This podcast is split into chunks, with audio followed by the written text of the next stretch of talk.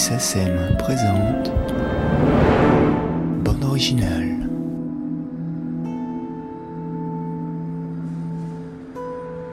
Après les trois dernières collaborations avec Gabriel Yared, c'est à New York que nous rencontrons Anthony Minghella. Il vient de terminer son film Breaking and Entering. Anthony Minghella a proposé la co-composition de la musique à Gabriel Yared et les groupes de musique électronique Underworld, Rick Smith et Carl Hyde. Anthony Minghella raconte cette amitié doublée d'une collaboration exceptionnelle depuis plus de dix ans. Gabriel Yared dira plus tard Aucune de nos aventures partagées n'a souffert du syndrome de répétition. Gabriel knew that I was writing this story very early on, before there was even a script. I talked to him about some ideas and I show him everything. When I was writing Cold Mountain, I have a little cottage I go and write in. He came and wrote with me in the cottage. I was writing uh, some scenes and he was playing the piano and I'd say, I love this, is great. Let's play together and look at this. And in, in, in Breaking and Entering the Same, I talked to him about the ideas a long time before there was much of, uh, of anything to read. And I trust him enough, and he trusts me enough, I think, not to be embarrassed to show our mistakes.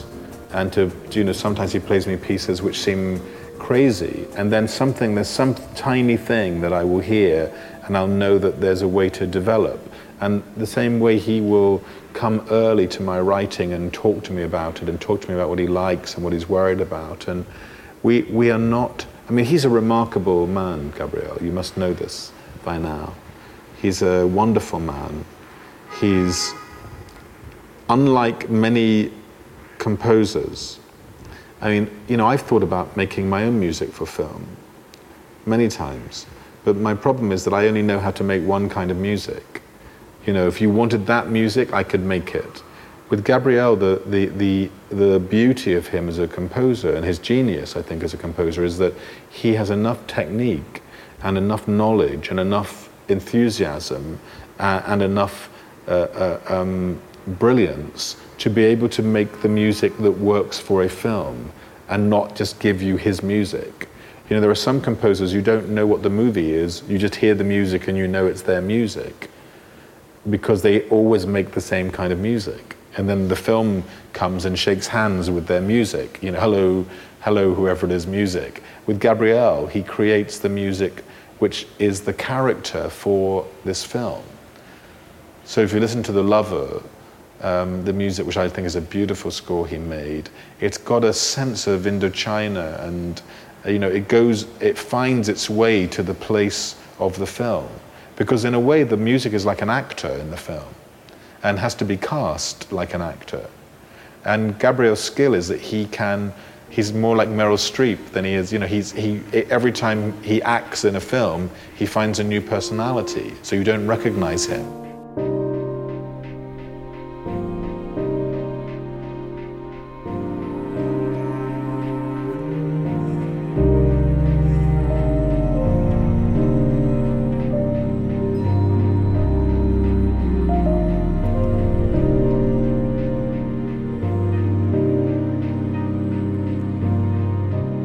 With Gabriel, what we've done is we've created a, a, a, vocabulary of music.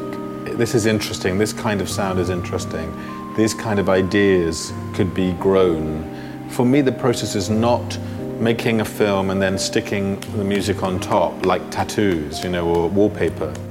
You know, but it, for me, the, the, there's one job, which is to make a movie and actors contribute, editor contributes, I contribute, composer contributes, the microphone contributes. We're all trying to make something together.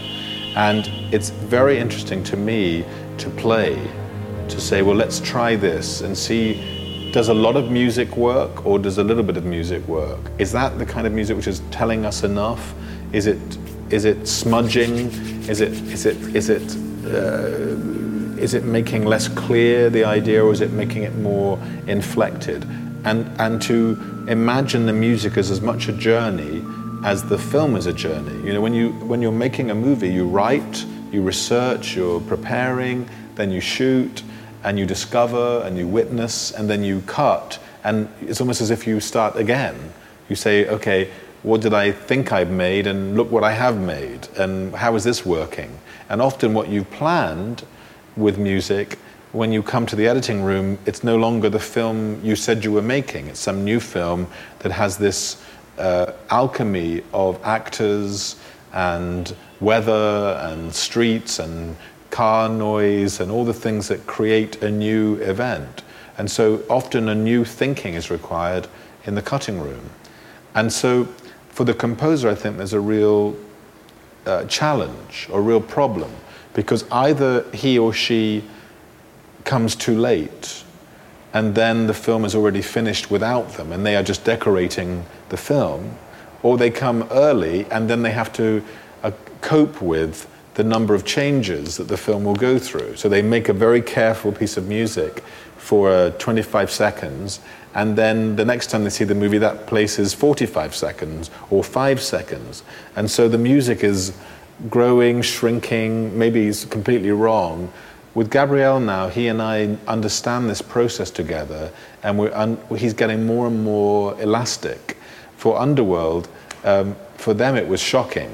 They make a nice piece for the beginning and then they come to see the movie again. There was no beginning anymore and that music didn't fit anything and they were they were um, often very un, un, uncomfortable you know with this process whereas Gabriel who normally is very uncomfortable on this movie was like the you know the very experienced uncle who said don't worry it's he was suddenly very calm because he knows that the advantage of this process is that he is one of the main creative parts of the film. And the disadvantage is that, like the rest of us, he has to keep reimagining. In terms of um, clues, I wanted the music to be quiet in the way that the film is quiet. I mean, have you seen the film? I the film, nothing happens very much in the film. You know, there's no action, um, there's no there's no great violence or, or it's very, very quiet film. And I wanted the music to be very internal and, and not too, not grand. Because sometimes, you know, film music is, is, it's overwhelming. It's like, you know, wanting to have a, a cup of coffee and having to sit down at a table with a feast. You know, you just want the coffee. Uh, and you don't want the whole table of food. And film music tends to, the studio loves the music to do too much lifting for the film. It wants it to tell you what to feel, and uh, sometimes the, the movie is drowned in orchestra and drowned in, you know, if it's a horror film, everything is bang, bang, bang, bang, bang. And in this movie, which is a quiet movie about a marriage and, a, and the challenges of a city, I wanted it to feel more like a, a sound world, like, a, like this kind of world outside, where you just hear tiny things. And it, it, it, I think that they've really achieved something like that. It's a very gentle, uh, um, tender sound that they've made. I think for Gabriel, his, you know, both of us are returning to something we know. You know, Betty Blue, which I think is the most beautiful score, is a tiny, intimate score, that piano da dum. It's very tiny ideas, and uh, this goes back for me. The first movie I made, Truly Madly Deeply, which was the only movie before I met Gabriel, this tiny London film I made, was also this scale. And for me, going to the scale of breaking and entering was not a new thing. It was to go back to something much more personal and much less operatic. You know, the, Cold Mountain and, and uh, Ripley, these are very big, um, sort of opulent films which need a lot of support, a lot of padding, you know, like big couches.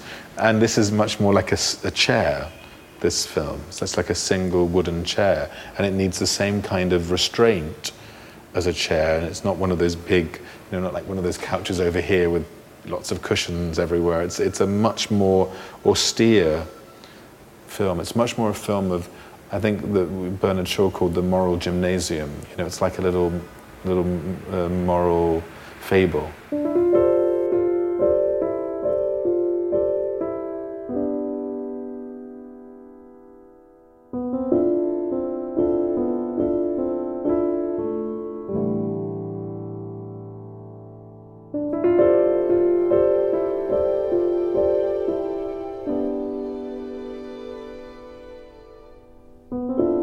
I, I'm very trusting of what I'm listening to when I'm writing. Because when I go into the process of writing, I always surround myself with music. And how that music starts to infiltrate my work and my thinking seems to me to be a very big clue about what the movie should sound like. So when I was writing The English Patient, I listened to a lot of Bach and a lot of Puccini uh, and uh, a lot of Hungarian folk music. And so the score, I think, when you listen to it, has elements of Bach, elements of Puccini, and elements of Hungarian folk music. On Ripley, I was listening all the time to jazz, all the time. And so again, when we came to think of the score, we thought of a score like Henry Mancini in The Pink Panther, or I mean that sort of, or, or those those Hitchcock movies of Bernard Herrmann scores, very slightly cool, slightly 50s sound because the movie was set then.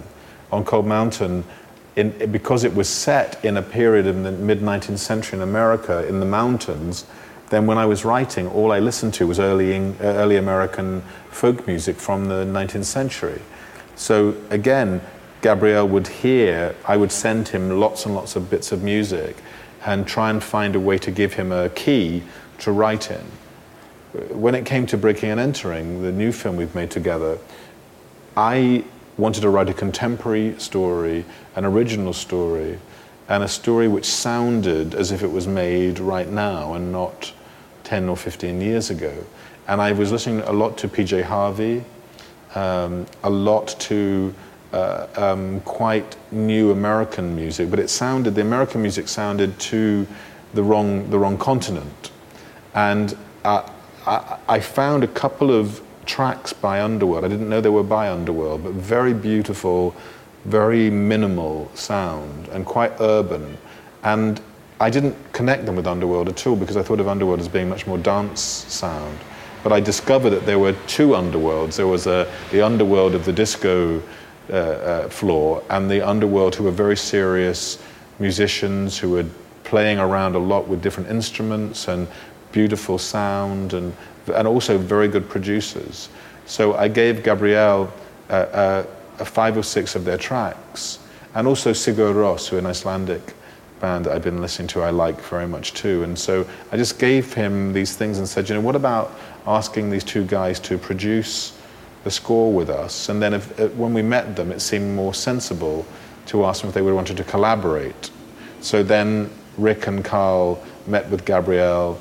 They liked each other a great deal. They started to play around together and jam together and improvise. And they made the score out of these series of, of meetings and encounters. And it was a very interesting, challenging, difficult, uh, um, but I think very, very beautiful result.